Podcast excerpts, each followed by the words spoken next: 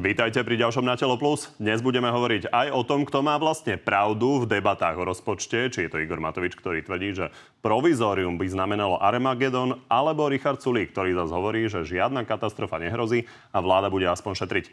Našim hostom je ex-minister financí Ivan Mikloš. Vítajte, pán Mikloš. Ďakujem pekne, dobrý deň, prajem. Ja ešte vysvetlím, že náš pôvodne avizovaný host, poslanec Tomáš Taraba, neprišiel s odôvodnením, že v, parlamente je dnes mimoriadne dlhá séria hlasovaní. Uh, pán Mikloš, uh, poďme začať tým, čo počúvame od ministra financií už dlhé týždne, že bez riadneho rozpočtu nás čaká, citujem, Armagedon.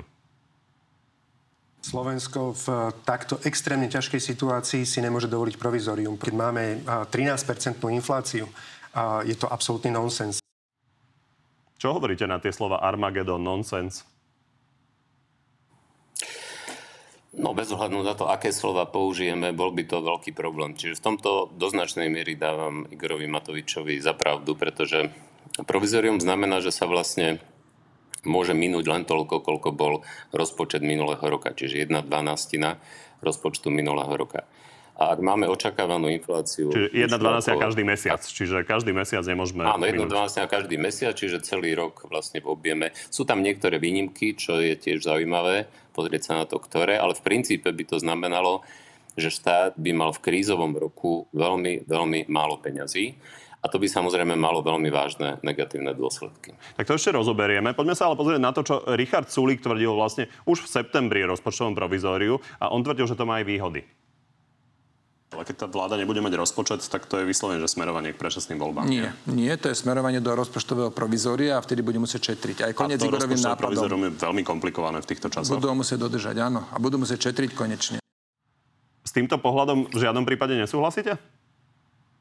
Nesúhlasím, pretože ja som síce prívrženec e, zdravých verejných financií a šetrenia, ale v krízovom roku šetriť, to vám povie každý ekonóm, nie je vôbec rozumná stratégia. Naopak, pretože napríklad v krízovom roku šetriť znamená, že vám môžu padnúť aj firmy, ktoré sú zdravé, len majú problém s likviditou. Takže 99% ekonomov sa zhoduje v tom, že v krízovom roku treba ekonomiku stimulovať. Zároveň ale, čo je dôležité, že v dobrých rokoch, v rokoch boomu treba šetriť a mať prebytkové rozpočty. A my sme také nikdy nemali, ani v dobrých časoch, a to najmä z dôvodu nezodpovednej a nekompetentnej politiky vlád Smeru. Prebytkové roky sme mali, len uh, sme popri tom nešetrili, rozumiem. A Richard Sulik ale to ešte interpretuje ako vlastne zábranu nápadom Igora Matoviča. Toto je podľa vás irrelevantné? No nápady Igora Matoviča sú problém, ako aj najnovšia atomovka s tými bločkami, ale to s tým priamo úmerne nesúvisí. V tom zmysle teda nesúvisí, že, že tie škody a rizika spojené s tým rozpočtovým provizoriom by boli rádovo, rádovo väčšie ako nejaká atomovka Igora Matoviča, aj keď samozrejme nechcem relativizovať v tom zmysle, že, že by tie atomovky neboli, že by boli neškodné. Oni neškodné nie sú, sú, sú, sú škodlivé, ale miera škodlivosti provizoria by bola rádovo vyššia. Tak... Navyše ani, ani sa nedá e, povedať jednoznačne, že provizorium by muselo zabrániť atomovkám, lebo provizorium nehovorí, na čo máte tie peniaze použiť, len hovorí, že máte menej tých peniazí. E, poďme si to teda rozobrať, ako by to konkrétne vyzeralo a pripomeňme si vlastne najčastejší konkrétny argument Igora Matoviča, prečo je problém to rozpočtové provizorium a to preto, že zoberie ľuďom z platov a dôchodkov.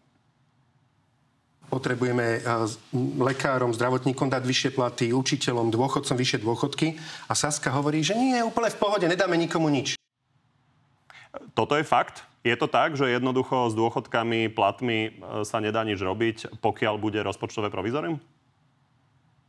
Ešte raz, rozpočtové provizorium nehovorí, na čo musíte dať peniaze, ale keďže máte tých peňazí o mnoho menej, a opakujem, pri tej inflácii vo výške okolo 13% by tých peňazí bolo o mnoho, o mnoho menej, tak samozrejme, že by sa to s najväčšou pravdepodobnosťou dotklo aj potrebnej valorizácie platov, alebo by sa to mohlo dotknúť aj tých prostriedkov na kompenzáciu energetickej krízy a tak ďalej a tak ďalej. Takže v princípe je pravda, že provizorium v tejto situácii, špeciálne v tejto situácii, v akej sme, ak by nebola kríza, ak by nebola taká vysoká inflácia, tieto dve veci, a tá kríza, teda to je aj energetická kríza, aj, aj, aj iné krízy, humanitárna kríza, utečenci a tak ďalej, ak by nebola kríza, ak by nebola inflácia, tak by to nebol žiadny zásadný problém. Ale ja smerujem k tomu, že som zachytil polemiku napríklad uh, viceguvernéra Národnej banky Ľudovita Odora, ktorý hovorí, že vlastne nie všetky výdavky provizorium zamrznú, že sú výdavky, ktoré týmto spôsobom by zablokované neboli. Je to takto rozdelené? Áno, ale to je len zo pár, je, je, je, ale to je len zo pár výdavkov, ktoré sú definované v zákone o rozpočtových pravidlách neboli by limitované rozpočtovým provizoriom výdavky na dlhovú službu. Teda nám sa zvyšujú výdavky, keďže rastú aj úrokové sadzby, rastie aj dlh, teda dlh teraz nie v tomto v tom budúcom roku, ale rastú úrokové sadzby. Čiže e, výdavkov na dlhovú službu, na splátky dlhu by sa to netýkalo. Netýkalo by sa to tiež platieb z eurofondov, ani tých, ktoré dostávame, ani tých, e, kde platíme odvody do EÚ. A teraz sa chválil parlament, myslím, že už to schválil, lebo je to, je to na rokovaní novelu, aby sa to netýkalo aj prostriedkov z plánu obnovy. Ale to, sú len, to je len veľmi relatívne malá časť tých výdavkov. Všetkých ostatných výdavkov by sa to týkalo. Čo napríklad dôchodky, lebo napadá mi to, že vlastne má byť pomerne vysoká valorizácia dôchodkov, ktorá vyplýva zo zákona, ktorý je v podstate už dosť starý, čiže tých dôchodkov by sa to dotklo tiež, tiež by muselo byť zmrazené to, koľko by sme vyplatili? No tie, tie, tie patria do tej celkovej, do toho celkového balíka, ktorý by sa musel zmestiť do tej jednej 12. A tam je ešte jedna veľmi dôležitá vec, ktorú si zatiaľ málo kto všimol. A to je tých 340 miliónov eur, ktoré Igor Matovič ako minister financií dal do Všeobecnej pokladničnej správy a nie do kapitoly ministerstva zdravotníctva. Prečo je to dôležité? To súvisí práve s týmto. Lebo, aha, ešte, ešte s výnimkou sú totiž to aj z, z, z limitov rozpočtového provizoria platby za poistencov štátu. Čiže tie aj, aj v prípade aj v prípade rozpočtového provizória. Ak je, ak je väčšia suma rozpočtovaná na budúci rok, ako bola v tomto roku, tak napriek provizóriu by sa na tie platby za poistencov štátu tieto peniaze mohli použiť v tej rozpočtovanej sume, aj keď rozpočet neprešiel. A práve tu je zaujímavé, že 340 miliónov dal Igor Matovič do VPSky, ktorá je obmedzená rozpočtovým správy, aby všetci rozumeli? Áno, ktorá je obmedzená rozpočtovým provizoriom. Igor Matovič hovorí, že tieto peniaze budú presunuté do kapitoly ministerstva zdravotníctva len v prípade, ak sa schváli rozpočet a nebude provizorium. Čiže ja si myslím, že on toto používa, chce použiť ako páku, najmä na SAS, aby povedal, tak kvôli SAS neprešiel rozpočet, e, máme provizorium a rezort zdravotníctva má na poistnom o 340 miliónov eur menej, ako by mal, keby rozpočet prešiel, pretože vtedy by sme presunuli tých 340 miliónov z Všeobecnej pokladečnej správy do e, kapitoly rozpočtu zdravotníctva. Čo hovoríte na pozvánku Marcela Klimeka, štátneho tajomníka Igora Matoviča voči SAS, ktorý hovorí, Citujem, 30 miliardový rozpo- 35 miliardový rozpočet sa do 27 miliardového provizória nezmestí. Rovnako ako neobujete nohu veľkosti 35 na topánku číslo 27. Toto platí? Áno, to je v zásade Áno, to platí, veď to je to, o čom hovoríme od začiatku, čo hovorím, že v čase vysokej inflácie a krízy je ten rozpočet nominálne oveľa väčší, aj keď nie je reálne väčší. Čiže to, to by sme si mali uvedomiť, že áno, tých 35 miliard versus 27 alebo 29, koľko ste povedali, ono je to do značnej miery, my nemáme viac peňazí reálne, my máme viac peňazí len nominálne vďaka inflácii. Teda väčšia časť toho nárastu je iba nominálny nárast vďaka inflácii. Ale keď ho nemôžeme použiť, tak by sme mali reálny pokles. Vysoký reálny pokles verejných výdavkov v budúcom roku, napriek tomu, že je to rok krízy a potrebujeme riešiť kompenzácie, stimulovať a tak ďalej. Čiže tento argument štátneho tajomníka je korektný a je správny. Zároveň ale, keď, lebo ste sa pýtali aj na tú pozvánku na rokovania, ja si myslím, že pozývať na rokovania predsedu strany, bývalej koaličnej dnes už, by nemal štátny tajomník ministerstva financí, ale minister financí a predseda e, koaličnej strany, čiže ja tak tomu tam je dobre rozumiem. Na tie vzťahy, len k tomu nominálnemu, čo ste uh, hovorili, tak len aby to diváci teda definitívne pochopili. Ide o to, že uh, inflácia zhltla na toľko z hodnoty tých peňazí, že by sme vlastne nevedeli zaplatiť zďaleka toľko uh, tých tovarov, služieb, platov a podobne, ako vlastne tento rok. Áno, aby to, aby to diváci možno pochopili lepšie. E, keď máte 100 eur a v budúcom roku budete mať 110, ale zároveň vám inflácia vzrastie o 15% tak nominálne budete mať o 10% menej, ale v skutočnosti si kúpite o 5% menej tovarov a služieb, ako by ste si kúpili, keby tá inflácia nebola.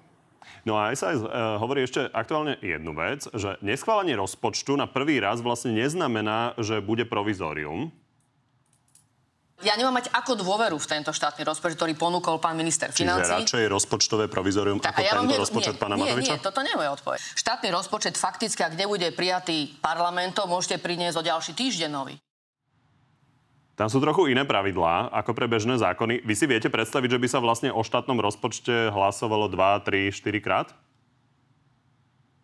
Áno, áno, to rozpočtové, pravda je v tom, že rozpočtové provizorium, ak raz nie je rozpočet schválený, dajme tomu v tomto roku, tak to neznamená, že celý budúci rok bude musieť e, štát fungovať podľa provizoria. Ak sa schváli ten rozpočet v januári, februári, marci, kedykoľvek, keď sa nájde, tak sa potom už nabehne na ten schválený štátny rozpočet. A to, čo hovorí Len Mária Kolíková, je, keď... že pokojne na budúci týždeň môže prísť s ďalšou verziou? No teoreticky môže, len aký je dôvod, keď nebude schválený tento týždeň, aby bol schválený budúci týždeň. To by sa museli dohodnúť na nejakom kompromise, na tom sa môžu dohodnúť aj, aj tento týždeň. Čiže áno, teoreticky je to pravda.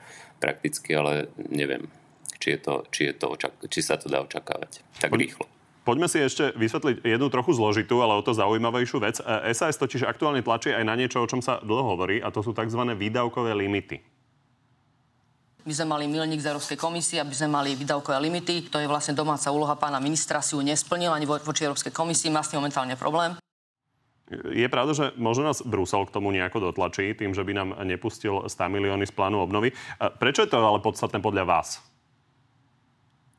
Výdavkové limity sú zásadná kľúčová vec, ku ktorej sa táto vláda a vládna koalícia zaviazala. Schválila, schválilo sa to konečne v zákone, pretože tu treba pripomenúť, že my keď sme schválili ešte v roku 2011 Radu rozpočtovej zodpovednosti, zákon o, rozpočtovej zodpovednosti, tak bola dohoda vtedy, bol som vtedy ešte ministrom financí, takže si tú dohodu pamätám. Tam len doplním, že to je tá tzv. dlhová brzda? Áno. Bola dohoda vtedy so Smerom, ktorý sa už chystal vládnuť a potom od roku 2012 vládol ako sám, sám vytvoril vládu, bola dohoda, že ešte, do roku, ešte v roku 2012 vtedajšia Ficová vláda navrhne a, schvál, a parlament schváli výdavkové limity. Neurobili to a na tom práve vidieť, prečo a ako sú dôležité. Ak by sme mali výdavkové limity od roku 2012, tak by sme dnes mali verejné financie v rádovo, rádovo lepšej, lepšom stave, ako, ako máme. Mali by sme v mnohých rokoch, medzi rokmi 2012 a 2020, prebytkové a nie stratové rozpočty a mali by sme dnes zdravšie verejné financie, oveľa väčší bankúš, aby sme mohli riešiť aj krízu. Vysvetlíme si ten mechanizmus, ale lebo ono sa všeobecne teda hovorí, že je to niečo, čo má nejakým spôsobom zabezpečiť, keď je viac peňazí v rozpočte, darí sa viac, aby sa menej míňalo a neminulo sa všetko. Aký je ten mechanizmus? Áno, zjednodušene povedané, ak máte, máte schválený rozpočet, v rozpočte vláda predpoklada, aký balík peňazí bude mať napríklad v budúcom roku. Ak je ten vývoj lepší, čo sa dialo práve za vlád Smeru, čiže peňazí príde viac, ako bolo predpokladané v rozpočte, tak minúť sa viac nemôže. Môže sa minúť len toľko, koľko bol ten výdavkový limit, ktorý zvyčajne býva práve to, čo bolo predpokladané v rozpočte. A teda tie peniaze navyše sa používajú na zníženie deficitu, práve preto to vedie potom v dobrých časoch k prebytkovým rozpočtom, že vláda pozbiera viac peňazí ako minie, znižuje sa deficit, znižuje sa dlh, vytvára sa rezerva pre zlé časy, ak dôjde, dôjde ku kríze. No a teraz sme v situácii takej, že oni síce dali do zákona tieto výdavkové limity, ale oni na to, aby reálne mohli fungovať, nestačí, že je to napísané v zákone, ale treba ešte vykonávacie smernice ktoré sú technické, kde sa presne vypočítava, ako sa to vypočítava, čo sa to netýka. Pretože to sa napríklad netýka, ak je kríza, ak je pokles ekonomický, ak je, ak je nejaká nepredvídateľná e, vec sa stane. Čiže technicky je to pomerne zložitá vec. Už v júli bolo dohodnuté skoro všetko, už ostávali dohodnúť len detaily, ale od júla sa tie rozhovory, rozhovory medzi ministerstvom financí a rozpočtovou radou pre rozpočtovú zodpovednosť. Odtedy sa zablokovali a zjavne nie je politická vôľa dnešnej vlády a vládnej koalície tieto výdavkové limity mať. Z jednoduchého dôvodu, pretože tieto by ich obmedzovali v míňaní peniazy. A v ozdravovaní, ale zároveň, ak, ak nebudú výdavkové limity, tak je reálna hrozba nielen, že nedostaneme peniaze z plánu obnovy, ale aj to, že vláda nebude ozdravovať verejné financie ani v čase, keď je to nevyhnutné, čiže aj keď kríza pominie, a hrozí jednoducho, že sa do budúcna rozvrátia verejné financie, že nebudeme mať zdravé verejné financie, čo má veľa, veľa negatívnych dôsledkov, ktoré v konečnom dôsledku sa prejavujú na nižšom ekonomickom raste, nižšej konkurencieschopnosti a nižšej životnej úrovni obyvateľov. Čiže ja, sa, ja si myslím, že je to predovšetkým preto, že výdavkové limity by brzdili populizmus politikov. Áno, keď sa pozrieme na to z pohľadu politikov, tak keď prídu nejaké nečakané peniaze do rozpočtu, tak sa z toho nedá urobiť nejaký darček pre voličov. Presne tak. A ďalší problém je, že tie výdavkové limity by sa mali stanovovať nielen na budúci rok, podľa budúcoročného rozpočtu, ale na 3 roky dopredu.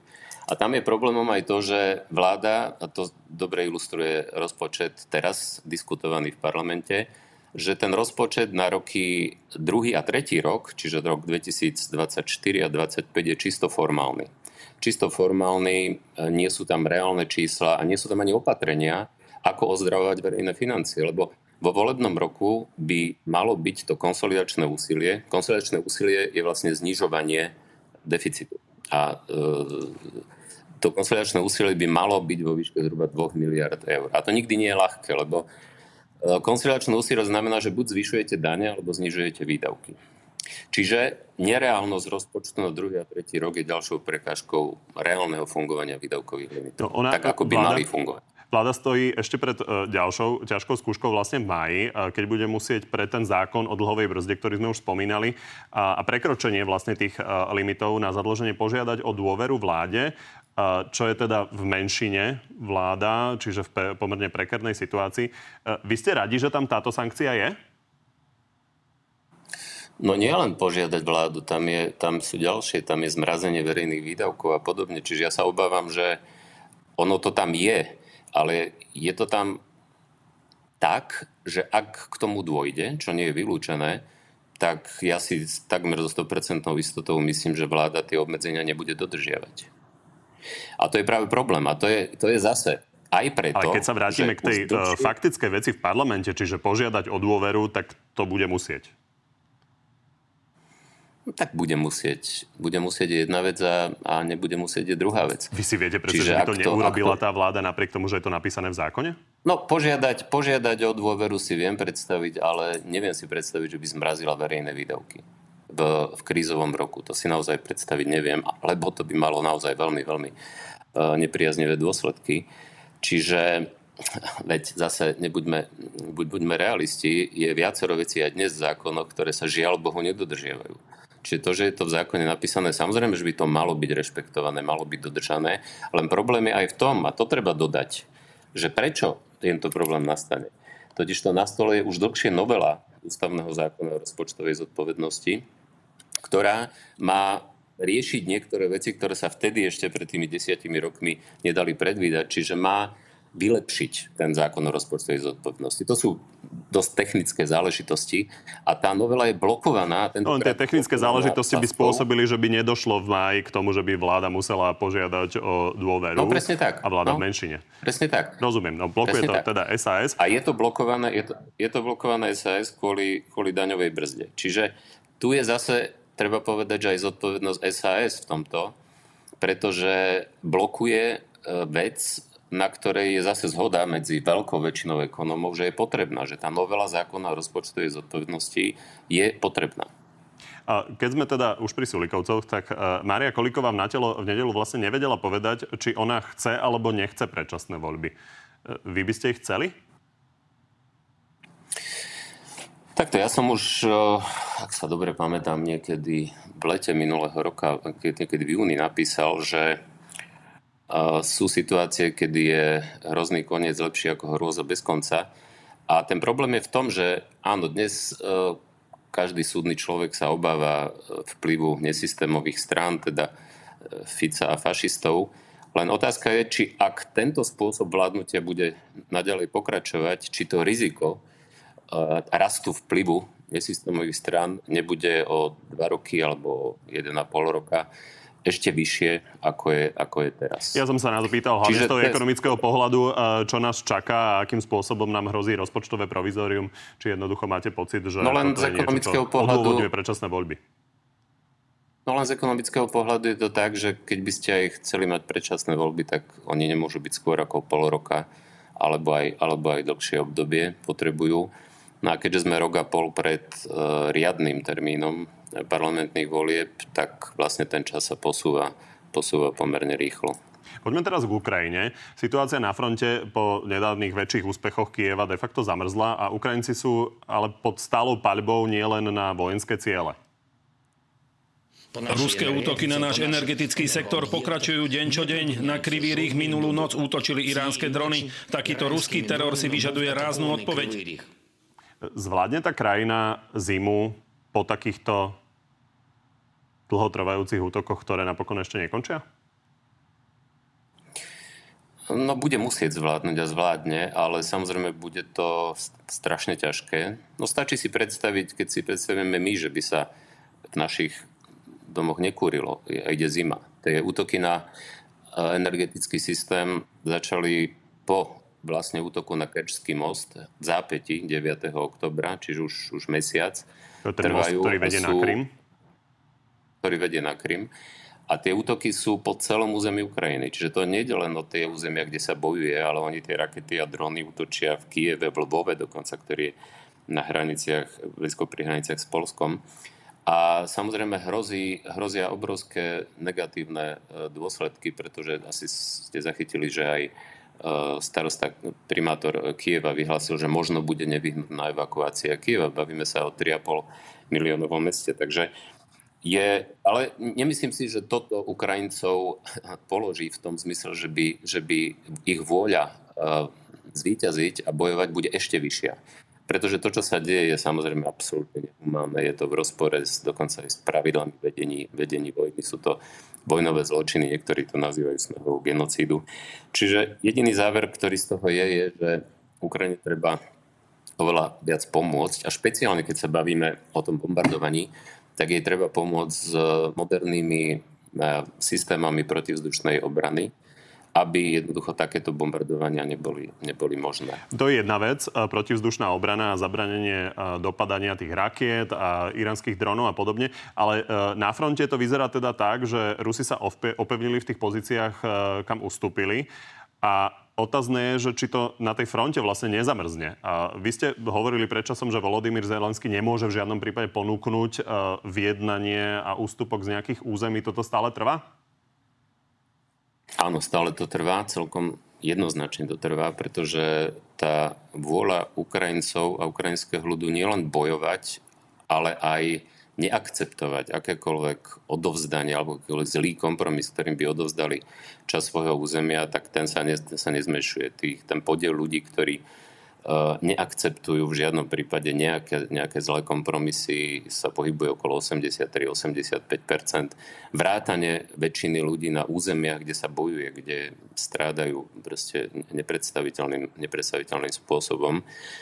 Takže áno, toto, toto platí a bude platiť. Čo sa týka toho vývoja bojov, to je, ale to je prirodzené, že ten, tá ofenzíva nemohla vlastne tak, ako sme ju videli v septembri, kedy najmä v Charkovskej oblasti bol výrazný, výrazný postup, tak to, že tá ofenzíva nebude takýmto tempom pokračovať, bolo viac menej jasné. Súvisí to aj s vyčerpanosťou, s potrebou oddychu a nejakej konsolidácie, ale aj s počasím, pretože s jeseňou prišli daždi, prišlo daždivé počasie a v tom teréne, ktorý, ktorý je, sa oveľa ťažšie postupuje, čiže ľahšie sa bráni a ťažšie sa útočí a ťažšie sa dobíja nové, nové územie. K, to, Čiže k tomu smeruje je tá otázka, že keď sa na to pozrieme vlastne zvonka, tak e, to možno vyzerá tak, že Rusko vie to v takomto stave si dovoliť držať vlastne zamrznuté v, dlho, v dlhšom časovom horizonte. Či to jednoducho nemôže trvať 2, 3, 4 roky? No, to samozrejme závisí od tej miery pomoci, akej, akú Ukrajina dostane. Ale ja si myslím, že nie, pretože treba vidieť aj ten vývoj v Rusku, aj to, že tí mobilizovaní vojaci sú naozaj zle vyzbrojení, zle vycvičení, ale najmä ten zásadný rozdiel je v morálke. Morálke Ukrajincov, ktorí vedia, za čo bojujú a ktorí sú pripravení naozaj bojovať a dobrovoľne bojovať. A v ruskom vojsku, ktoré proste bojuje len preto, že musí, alebo za peniaze, ktoré aj tak nedostávajú v tej miere, ktorej im to bolo slúbené. Sú zle vycvičení z dôvodov korupcie, zlej organizácie armády a tak ďalej, dochádza k obrovským stratám. Takže tie straty sú na oboch stranách samozrejme, ale ten zásadný rozdiel je v morálke a v tom, za čo, za čo bojujú vojaci na jednej aj na druhej strane. Ukrajina zažila obrovský ekonomický pokles, takže ona okrem zbraní potrebuje aj reálnu finančnú pomoc, aby vedela napríklad e, platiť platy úradníkov a napokon aj vojakov. Neobávate sa, že bude klesať ochota Európskej únie v tomto smere pomáhať? Európska únia, ale aj Spojené štáty, lebo treba povedať, že Spojené štáty pomáhajú aj vojensky, ale aj finančne zatiaľ viac ako Európska únia. Ale, ale zaviazali sa, aj, aj Spojené štáty a Európska únia sa zaviazali aj v budúcom roku pokračovať v tej finančnej výpomoci. Sú presné odhady, koľko Ukrajina bude potrebovať. V tomto roku by ukrajinská ekonomika malo poklesnúť asi o 35% Financovanie v zásade pre tento rok je zabezpečené a pre budúci rok sú dohodnuté rámce, v ktorých by vlastne mohla ukrajinská ekonomika prežiť tak, aby nedošlo k nejakým oveľa väčším výkyvom, aké sú nevyhnutné v súvislosti s tou vojnou. No, záverečná otázka je na vášho politického súputníka Mikuláša Zurindu. On ohlasoval nejaký projekt, ktorý by spojil viacero strán a vlastne dva mesiace sa neudialo vôbec nič. No a my sme sa dokonca opýtali v prieskume na expremiéra Zurindu na jeho dôveryhodnosť a vyšlo to na 13%, čo je len medzi Veronikou Remišou a Marianom Kotlebom z hľadiska dôveryhodnosti. No a takto zhodnotil jeho teoretické obavy z nového konkurenta Richard Sulík. Taká čerešnička na torte je gorila. A kauza gorila, ktoré teda všetci dôverne poznáme, ja si myslím, že pre Mikuláša Zurindu je tu cesta zarúbaná. Čo na to hovoríte? No, neviem, povedali ste, že to je otázka pre Mikuláša Zurindu, čiže neviem, či je to otázka pre mňa. Čo si ale... myslíte o hodnotení Richarda Sulíka, ktorý hovorí, že sa nemusí obávať e, Mikuláša Zurindu a jeho teoretického comebacku na politickú scénu vzhľadom na tie percentá, 13% dôveryhodnosť a minulosť z hľadiska kaos? No, myslím, že Richard Sulík sa už e, viackrát ukázal nebyť bohojakým politologom a prognostikom, takže to by som nejako vážne nekomentoval. A vzhľadom na to, že sa vlastne dva mesiace nič neudialo, tak e, to vyznieva ako keby zišlo z toho projektu. Zišlo z neho, neviete? Opäť to nie je otázka, opäť to nie je otázka na mňa. Pokiaľ viem, pokiaľ ja mám informácie, tak z neho nezišlo. Vaše vlastné rozhodnutie na návrat do politiky v každom prípade sa nezmenilo? Nie, nezmenilo sa. Tak vám ďakujem za rozhovor. Ďakujem pekne za pozvanie. Z dnešného Na telo plus je to všetko. Pri ďalšom sa vidíme opäť v útorok o 14. na životu na TV novinách alebo si nás nájdete v archíve a na podcastoch. Príjemné popoludne ešte.